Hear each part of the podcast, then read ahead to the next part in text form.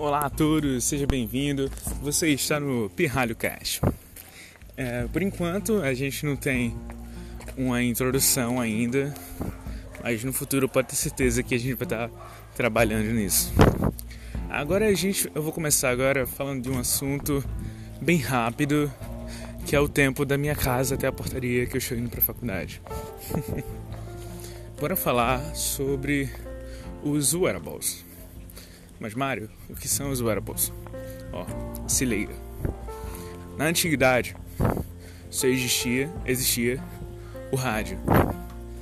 Então o rádio era o principal meio com que as pessoas podiam se comunicar com o mundo em meio de entretenimento. Então no rádio você tinha novelas, você tinha programação é, jornalística, você podia assistir jogos de futebol. E depois de um tempo, falaram que iriam lançar algo que iria revolucionar o mercado do rádio. Assim, lançaram as televisões. Os televisores foram aparelhos que diminuíram muito o uso do rádio, mas mesmo assim o rádio não deixou de ser utilizado. Até hoje eu vivo ligando meu rádio no carro e toda vez que eu tô indo para é, que eu tô indo sair para algum lugar, eu escuto rádio ou estou escutando um podcast.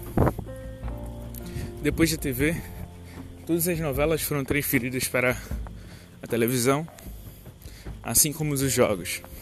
E dessa forma falaram que a TV nada iria bater a TV, a TV ia ficar dominante para sempre. E de repente surgiram os computadores. Com acesso à internet, você podia assistir o que você quiser, na hora que você quiser, sem ter que ter uma programação fixa. Então essa foi a revolução do computador.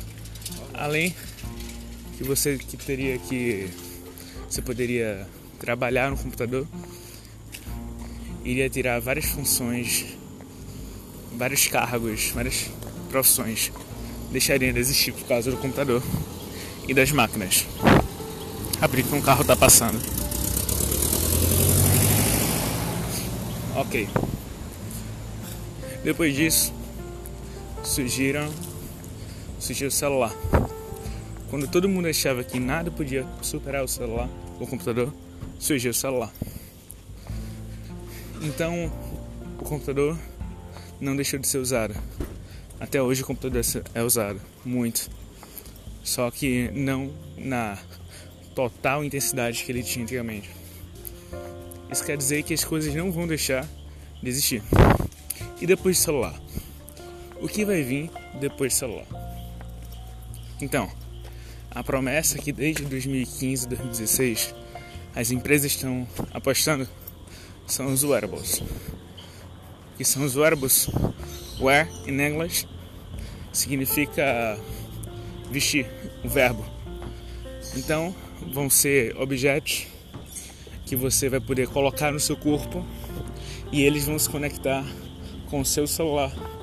Como, por exemplo, que hoje já é muito comum, já que a gente já está em 2019, o smartwatch, um relógio inteligente, que você pode atender chamadas, mandar mensagens,